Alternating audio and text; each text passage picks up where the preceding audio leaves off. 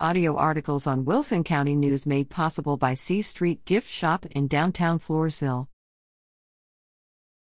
Sheriff's Office Youth went on vandalism spree. Stockdale investigators with the Wilson County Sheriff's Office continue to gather evidence against a group of juveniles who they say are responsible for a string of vandalism incidents in the city. According to Chief Deputy Clint Garza of the Wilson County Sheriff's Office, at least five youngsters scrawled graffiti on a vehicle and onto the former Stockdale Residence and Rehabilitation Center and U.S. Post Office, both on Salmon Street, and onto a gymnasium building on South 6th Street that is part of the Stockdale Independent School District complex. The chief deputy said similar lewd images were depicted in maroon and blue spray paint in all four incidents we have identified a group of juveniles and, investigators, are working with the school so we can get warrants issued, Garza said. Investigators are still meeting with some of the victims and there could be more.